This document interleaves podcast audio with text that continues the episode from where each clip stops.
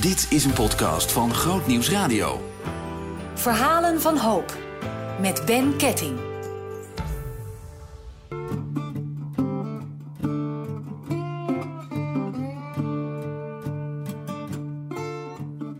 In de podcastserie Verhalen van Hoop hoor ik vandaag hoe het turbulente leven van Jan van Wenen is verlopen.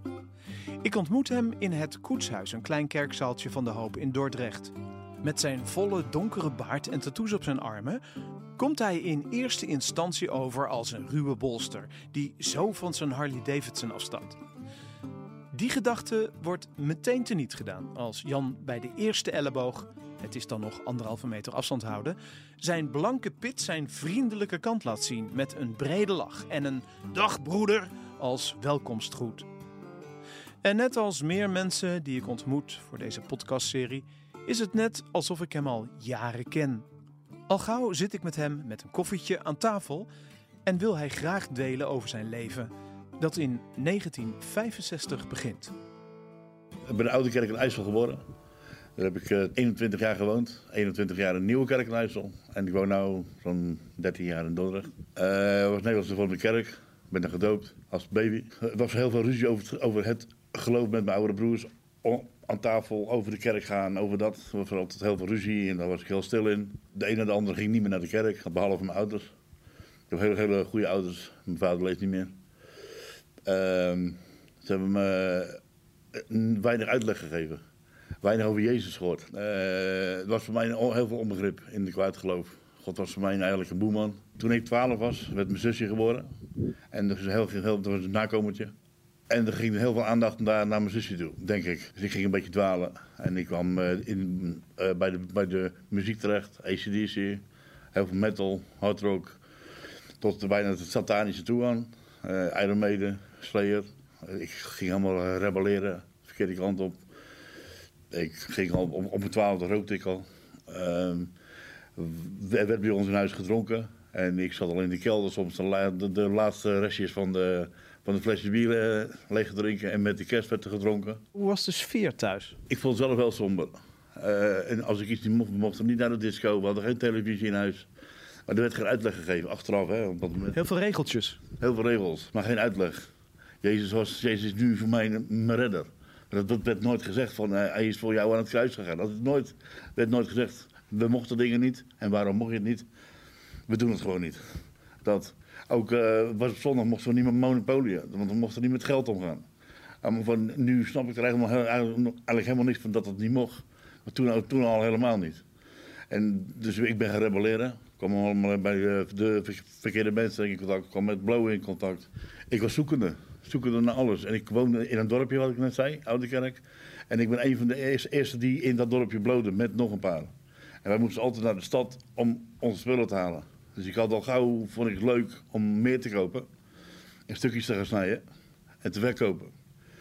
Was, eh, ik, toen had ik een huisje op, op, op een gegeven moment, op mijn 23 jaar had ik een huisje, daar stond ook alles in. Met mijn drumstel, mijn basgitaar, mijn mengpaneel, alles. Madhouse heette mijn huisje. nou, dan weet je ongeveer eh, hoe het goed in elkaar zit. Maar het was altijd feest. Altijd kratten bier en drinken en, en vooral vooral. En ik ging toen dealen al. Het was voor mij dealen.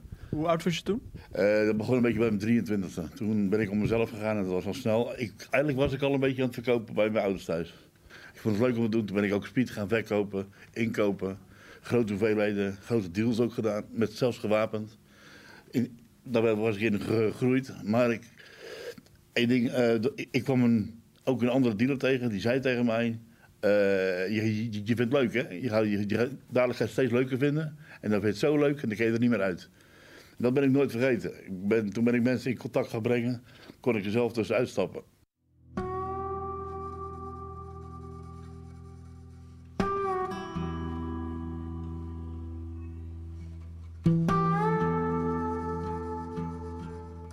Jan leeft een gevaarlijk leven, maar heeft er ook lol in.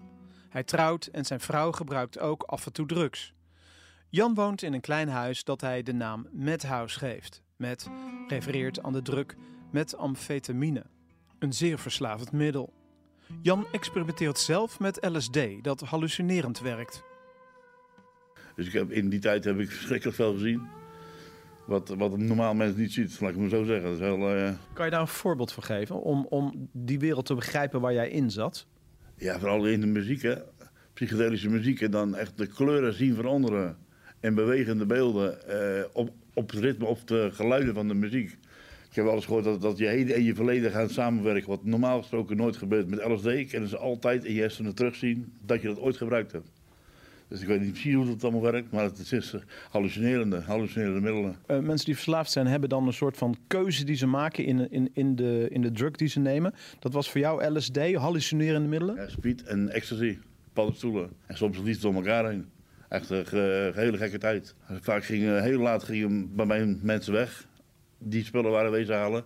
En soms bleven ze zelf slapen of wakker. We bleven wakker. Met muziek op de bank. En we gingen gewoon de hele nacht door. En dan gingen we de andere dag gingen we gewoon weer verder. Met muziek maken, met blowen, met... met ja, vooral, vooral heel, veel, heel veel muziek. Vooral heel veel eh, hallucinerende muziek.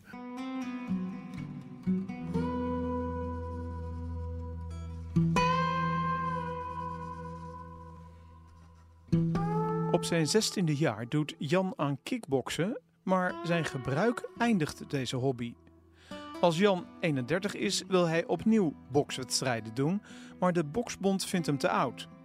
Als hij dan de kickboksbond belt, zien zij de plannen van Jan als instructeur kickboksen wel zitten. Maandag, woensdag, vrijdag trainde ik in Amsterdam. En dinsdag, donderdag, zaterdagmorgen gaf ik zelf les in Nieuwkerk en IJssel. Dat was een, eh, een jaar of vier en half heb ik dat heel intensief gedaan. Wat mijn lust in mijn leven was. Eigenlijk een sportschool die had ik. Ik was sportschool eigenaar tenminste. Ik huurde een gymzaal. En dat was, was mijn lust in leven totdat mijn knieën kapot ging. En eigenlijk, eh, ik was nog wel die tijd wel verslaafd, ook wel in de speed. Dus jouw leven was drugs doen, drugs verkopen, dealen en een sportschool. Ja, klopt.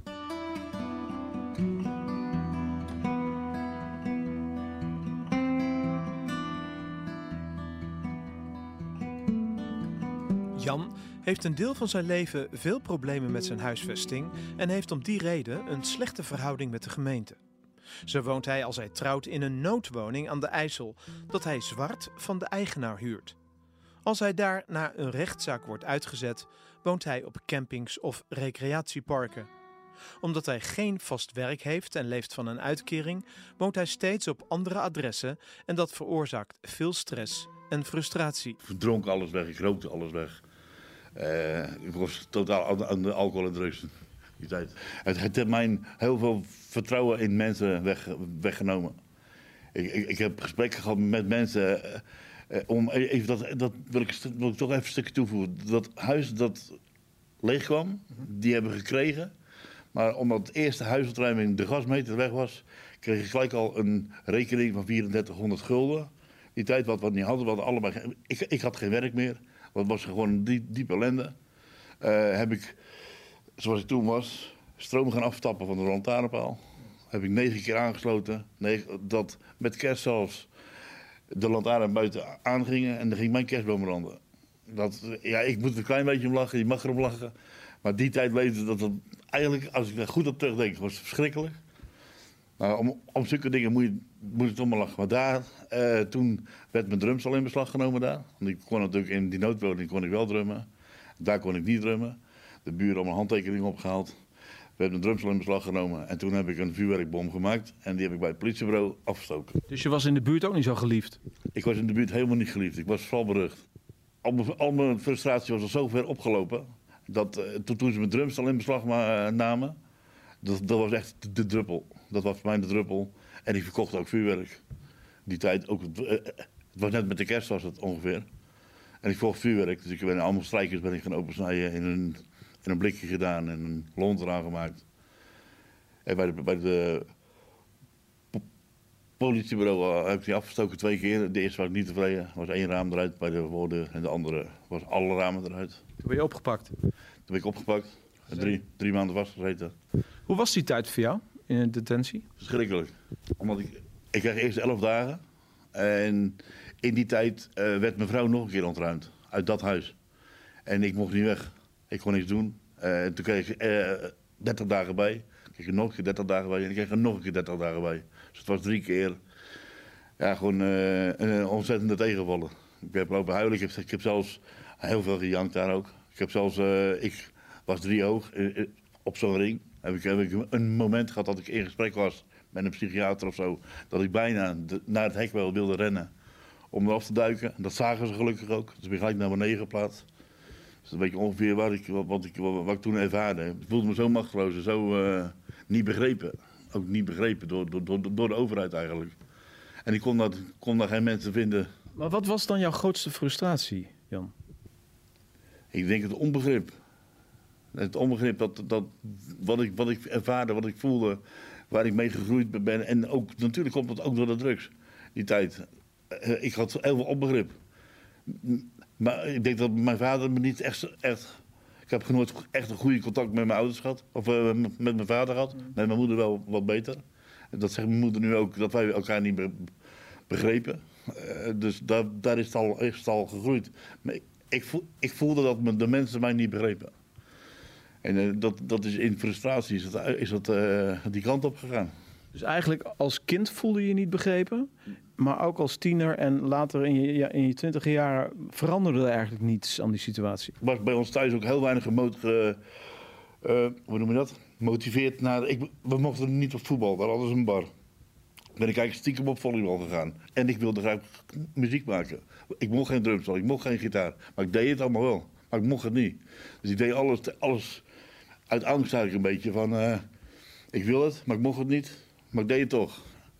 Ja, dus eigenlijk was je een soort van eh getraliede tijger die ja, uiteindelijk, eh, doordat hij ouder werd, vrijheid kreeg en toen ja, losging. Ja. Het deurtje van de wereld openging. En dan ben ik alles gaan zoeken wat ik niet mocht. En ik vond heel, vond heel veel dingen leuk. En ik maakte zeker verkeerde keuzes. Met alcohol, met drugs, met dealen. Dus, ik zag die andere wegen niet.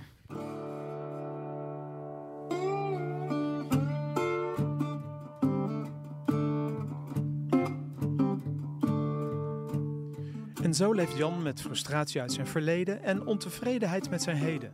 Uiteindelijk gaat hij in een woonwagen wonen. Net zoals veel verslaafden kent Jan ook een dieptepunt, rock bottom, met een woord uit de verslavingszorg. Dat is ook het moment dat Jan zich realiseert dat de dingen in zijn leven anders moeten. Het dieptepunt was... eh, ja, en, en ook een, stukje van mijn kantelpunt was toch wel dat mijn huwelijk stuk ging. Eh, mijn sportschool, die moest ik mee stoppen. Ik had 23 leerlingen die ik les gaf. Mee, met hun wedstrijden ook meedeed, bij sommigen. Eh, mijn knie ging kapot, ging op slot elke keer. Moest ik aan geopereerd worden. En dat was, daar, daar heb ik echt een hele zo verschrikkelijke tijd gehad. Dat ik ook dat ik gewoon eh, door de pijn heen drink om mijn knie weer recht te halen. Een beetje kantelpunt is dat mijn dochter werd geboren. Eh, We hebben bewust voor onze dochter. We wilden graag een kind. Voordat je gescheiden was? voor ik gescheiden was, ja. ja, ja. Ehm, toen, toen zij een jaar of twee was, eh, toen, wilde ik, wilde ik absoluut niet meer dealen. Ik zeg, dat, hier wil ik mijn dochter niet in laten opgroeien. Want de hele dag hadden we mensen over de vloer. Van 's ochtends vroeg tot andere ochtend. Dat, dat wilde ik gewoon niet. Toen heb ik ook mijn klanten weggegeven. Ik ben zelfs op een paar na, op een paar na ben ik wel gestopt met dealen. Ik gebruikte zelf nog wel. Genoeg. Maar in ieder geval, ik was wel gestopt met dealen, niet met die mensen over de vloer. Dus toen kwam een beetje de armoede ook. Tenminste, armoede, ik kon natuurlijk aardig, aardig rondkomen ervan, altijd. En toen, kwam, eh, hadden we alleen maar een uitkering. Ik ging er wel eens fruit plukken. En toen, eigenlijk, toen, hebben we, toen, zijn we van de kamp weggegaan, na elf jaar. En toen hebben we, hadden we een huis gekregen en daar, daar ben ik eigenlijk, was ik, ja, noem het een burn-out, noem het een... Ik kon niet meer, ik was op, ik was echt helemaal op. En dat heb, daar heb het nog twee jaar geduurd, totdat mijn, eh, mijn ex-vrouw eigenlijk eh, een relatie kreeg met een klant van mij. Die heb ik, die heb ik nog uit de woonwagen heb ik die, heb die uitgeslagen. Voordat we onze dochter kregen. Toen ging het de tijd goed. Eh kregen onze, dochter en na een jaar of twee kwam ik erachter dat ze weer met die jongen bezig was. Toen heb ik eigenlijk mijn vrouw uit, eh, uit huis gezet zelf.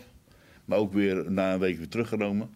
En dan zouden, zouden wij niet, niet haar teruggenomen, maar wel weer in huis genomen. Zouden we zoeken naar een huis voor haar en zo uit elkaar gaan. Zo, Maar toen was ik echt stuk. Kon jij in die tijd vader zijn voor je dochter die je wilde zijn? Ik kon wel vader zijn, maar ik denk niet die ik wilde zijn. Ik was helemaal de weg kwijt, eigenlijk. Ik bracht haar wel naar school en ik deed heel veel dingen ook met haar. Eh, we hebben altijd een goede band gehad, eigenlijk. Eh, ja, nog, nu nog steeds. Toen je ging scheiden en je dochtertje ging met je vrouw mee? Die ging met mijn vrouw mee. En in het weekend was ze vaak bij mij.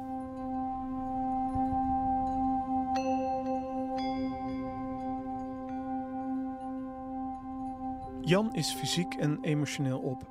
Zijn echte ommekeer begint met het krijgen van een jobcoach die christen is. En waar Jan ook zijn muziekkeus en interesse voor films waarin het demonische en exorcisme een rol speelt. Ik deed daar ook mijn verhaal, waar ik in zat. Helemaal stuk, echt eh, aan de grond. Eh, dat deed ik ook mijn verhaal. En omdat ik ook met satanische, satanisme een beetje te maken had door de muziek... eh, zei jij tegen mij, weet je wat je moet doen, denk ik? Ja, eens een keer een, een, naar een dienst gaan van Leen Koster. Van eh, het, het kruispunt in Nieuwkerk en IJssel.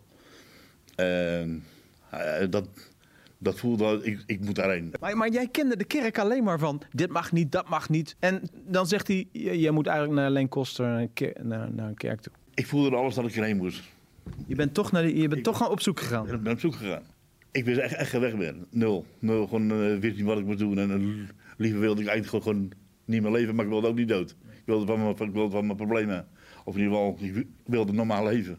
En ik wist niet wat normaal was eigenlijk.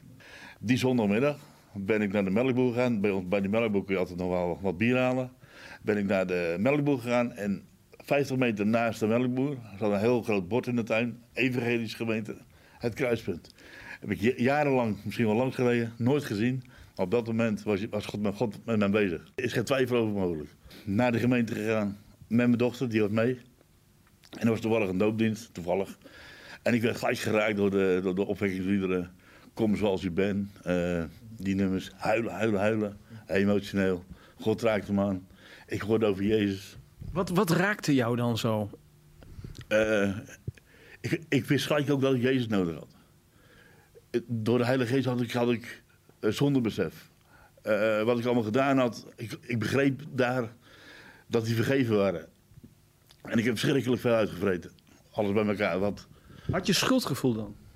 ja, denk ik wel. Zeker naar Jezus toe. Zeker naar daarheen. Naar het geloof wat ik altijd eh, niks meer van aangetrokken heb. Ha- Had jij, eh, ontdekte jij tijdens die dienst iets anders van het geloof dan dat je altijd had begrepen of gehoord? Juist, Jezus. We hebben over Jezus gesproken.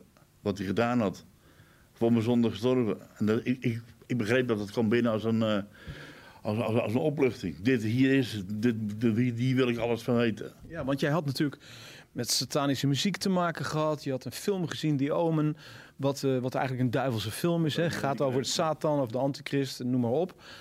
En de, dus die, die boosheid, die donkerheid, is, dus vertel ik dat goed, zat in je en daar wilde je vanaf? Ja, absoluut. Ik voelde me, ik voelde me in, in de greep van de, van, van de boze. Van de boze. Ja, absoluut in de greep. En dat, dat, daar kwam ik daar, het begin kwam ik daarvan vrij. Nog niet helemaal, dus later voor gebeden, noem maar alles op. Eh, maar daar voelde ik, daar kwam ik van vrij. Ik wist wat ik nodig had om, om, om tot, tot verlossing te komen. En, eh, halleluja. Ja, want, want eh, kan je kan me nog even meenemen naar, naar dat moment dat je dat opzij kon zetten? Dat je, dat je dat van je afviel, die donkerheid? Ja, ik, ik, ik ging op mijn knieën. Ik ging op mijn knieën. Ik, ik gaf me over aan het goede. En het, het kwade moest wijken. Ik weet niet hoe ik het anders moet verwoorden. Je stortte je hart uit bij God, is dat het? Absoluut, absoluut. Ik wist, ik wist dat ik Jezus nodig had. Dat was voor mij zo duidelijk.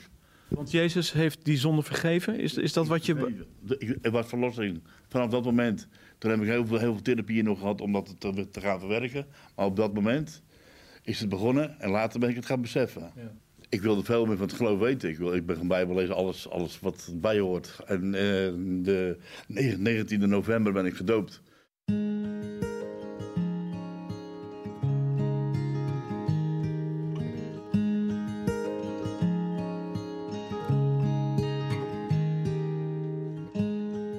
Jan, die de liefde en vergeving van Jezus heeft ontdekt, maakt een radicale ommekeer mee. Hij merkt dat er bijzondere dingen gebeuren die hij zelf omschrijft als wonderen. Hij krijgt een baantje als heftruckchauffeur en de gemeente geeft hem een klein geldbedrag en een scooter, zodat hij naar zijn werk kan. Jan is in een halleluja-stemming, maar nog steeds verslaafd. Ik wist, ik, wist gewoon niet na al die jaren hoe ik moest stoppen. Maar in die tussentijd eh, had ik een keer een likdoorn op mijn werk. En ik kom bij de huisarts daarvoor. En ik vind een kaartje van de hoop. Eh, nooit van de hoop gehoord. Maar toen, toen ik dat kaartje kreeg, en toen ik eh, gebeld had naar de hoop, mijn intakegesprek deed, toen voelde ik zo dingen, hier moet ik heen. Ik heb nog zes maanden heb ik in de wacht lijst moeten staan om naar de hoop te kunnen. Eh, wel gesprekken gehad. Ik moest, elke vrijdag moest ik bellen van waar, waar sta ik op de wachtlijst. En in, in die tijd, in die zes maanden, dan lag ik op de, bank s'avonds naar mijn werk. Met een flesje bier voor me. En soms een blootje. Ik bood niet zoveel meer, maar wel bier wel. Ging, ging, en ook roken. Ging mijn verslaving zo haten. Maar het was, ik was eraan verslaafd. Ik, ik had het nodig om denk te functioneren. Dacht ik toen, ik wist het niet. Ik, ik wist de weg niet om daar vanaf te komen.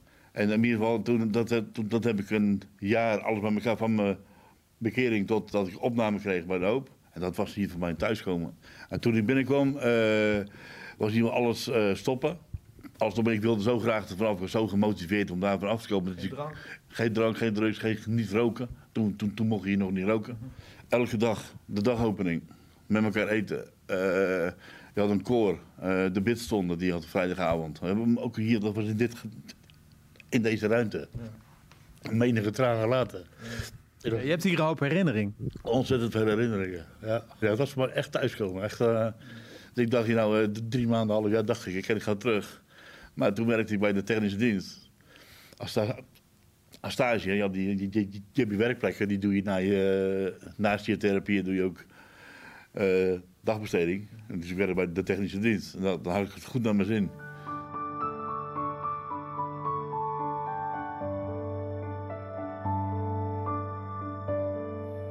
Jan schiet nog steeds vol als hij over zijn periode van opname bij de hoop vertelt. Daar ervaart hij echte vriendschap, een levend geloof en dat hij van betekenis kan zijn. Iets dat hij in zijn jeugd zo heeft gemist.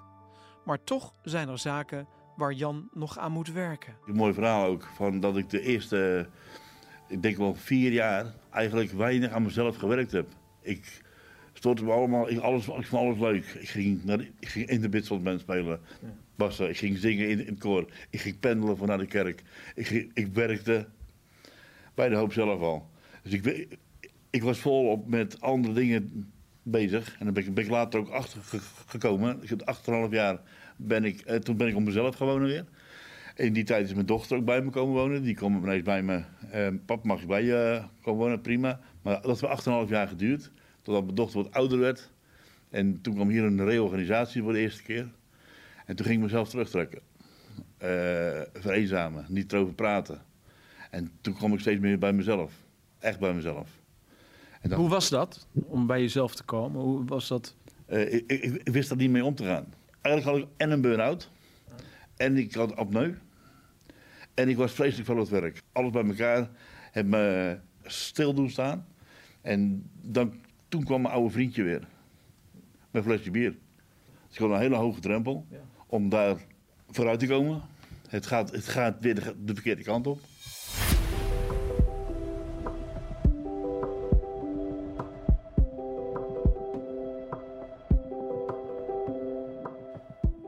kan al tijdens zijn opname aan het werk bij de technische dienst van de hoop. Maar na 8,5 jaar in zijn herstel heeft hij voor het eerst een terugval. Iets waar mensen met een verslaving op voorbereid worden, maar wat toch altijd een teleurstelling is.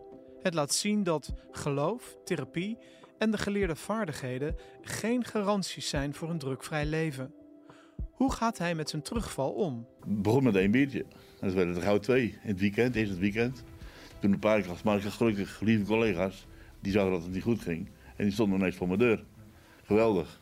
Maar ik, ik, ik, was heel, ik was wel angstig om te gaan zeggen dat het niet goed met me ging. Raakte ik mijn baan kwijt. eh, noem maar op. Ik had het naar mijn zin. Ik, eh, wat gaat er gebeuren? Hoe gaan ze? En dan komen de leugens in je hoofd. Van ze gaan zo reageren. Als ik dit, dan zeggen ze dat. Gelukkig heb ik weer drie, drie maanden opname gehad. En daar ben ik achter gekomen waar het allemaal fout ging. Waar dan? Ehm mijn huwelijk was stuk gegaan vroeger. Eh, ik heb in de begintijd, na mijn schooltijd, heb ik stuk of acht, acht bazen gehad. Waar ik gewerkt heb. Allemaal negatief beëindigd. Ook door het, gebruik vaak. Ehm, mijn sportschool natuurlijk, mijn huwelijk. Allemaal negatieve dingen. En omdat de reo- reorganisatie kwam, ben ik me teruggetrekken. Omdat het ook weer onzeker was. De mensen om me heen gingen ook een beetje anders gedragen. De onzekerheid kreeg weer vat op mij. En daar wist ik niet mee om te gaan. Want ik had daar nooit over gesproken. Ik had dat nooit met mezelf bezig geweest. Waar kwam je achter? Dat ik niet met, met eh, veranderingen heel moeilijk om kon gaan. En ook, ook met afwijzing. afwijzing is volgens mij ook heel groot. ik ben vroeger best wel als kind vernederd. Daar ga ik geen namen bij noemen, absoluut niet. Maar ik ben ver- ver- vernederd echt laag afgewezen. Op een hele pijnlijke manier.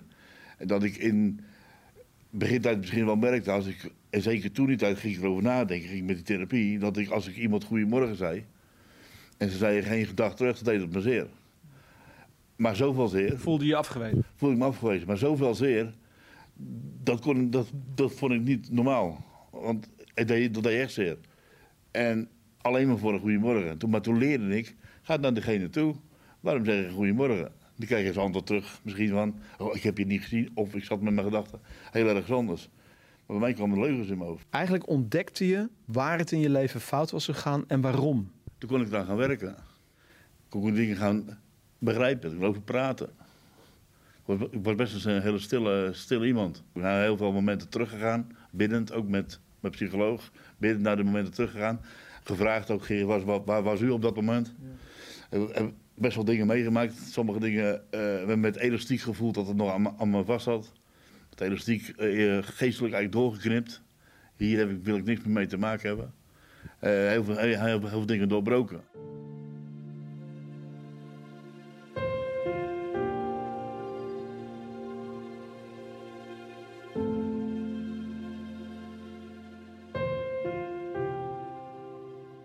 Een van de therapieën die Jan helpt met zijn verleden in het reinen te komen en om het een plek te geven, is om terug te gaan naar die moeilijke momenten. Momenten waar hij ook nu open over kan vertellen aan andere mensen met een verslaving.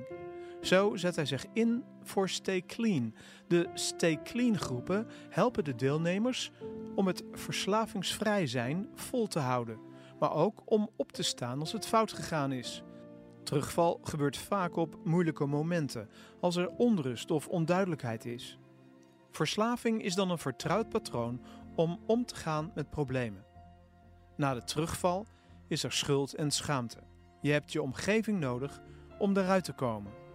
Stay Clean biedt daarbij uitkomst met een landelijk netwerk van christelijke zelfhulpgroepen voor ex-verslaafden. Maar ik, ik, ik was ook geen prater. Ik heb steeds meer leren praten. Heb, nu geef ik ook steeklienavonden bijvoorbeeld aan de gasten die net binnenkomen. En dan zeg ik ook altijd, we zijn in onze jeugd, of waarin dan ook, en zijn we gevormd en ook misvormd. En dat misvormen, dat mag je omarmen. Eh, dat mag je benoemen. Je mag trek hebben. Maar benoem het. Zoek andere mensen op. Ik heb trek, ik heb een moeilijke dag. Maar ik wil het niet gebruiken. Zo leren mee om te gaan. Eh, We, we, we, hebben nooit gekozen om verslaafd te worden. We hebben dingen gaan doen om ergens vanaf te komen. En dat lukt niet. Er zijn geen middelen voor. Ja, er is één middel. Dat is, dat, de Heer Jezus. Maar mensen vergeven die jou iets aangedaan hebben, is ook zo'n grote sleutel. Mensen die jou pijn hebben gedaan. Altijd, als die, die, die emotie van afwijzing nu terugkomt, kan ik ermee omgaan. Dat gevoel is er nog wel veel, wel veel minder. Maar die, die is er nog wel. Maar het hoeft niet zoveel te zijn. En het is best moeilijk om te zeggen, maar ik ben opgevoed wat een traditie is. In die kerk toen. En dat wil ik niet wegdoen, daar wil ik niks van verkeerd zeggen. Maar Jezus is veel belangrijker.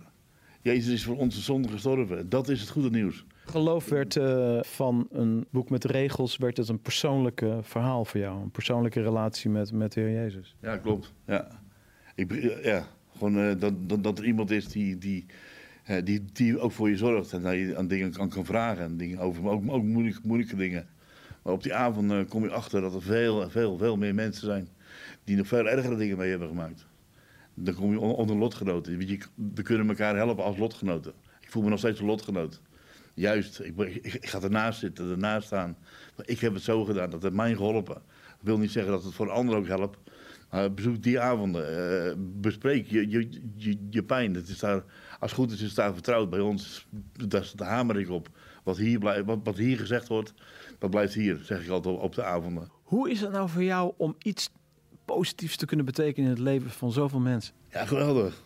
Ja, we mogen altijd terugkomen bij de vreselijke hoeveelheid genade die ik heb mogen krijgen. En dan schiet ik vol, maar altijd weer. Ervaar je heelheid nu, Jan, in je leven? Niet, niet helemaal heel, denk ik nog. Ik ben, ben, nog, ben nog bezig. Ik ben nog bezig, steeds meer om, om, om goed, goed hiermee om te gaan.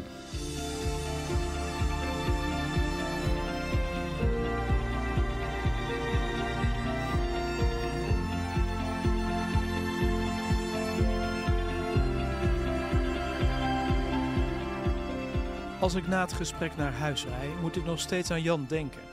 Zijn imposante baard en zijn armen vol met tattoos die hem herinneren aan zijn oude leven. Van Jan leer ik opnieuw dat we een God hebben die genadig is en die meer interesse heeft in onze binnenkant. Mooi dat de hoop mensen als Jan faciliteert om tot hulp en tot zegen te zijn voor anderen die geen hoop meer zien. De laatste woorden van deze podcast zijn voor Jan. En ze laten de bereidvaardigheid zien die hij heeft er te zijn voor zijn naaste. Ik, ik, ik kan niet iedereen helpen. Maar de mensen die ik tegenkom wel.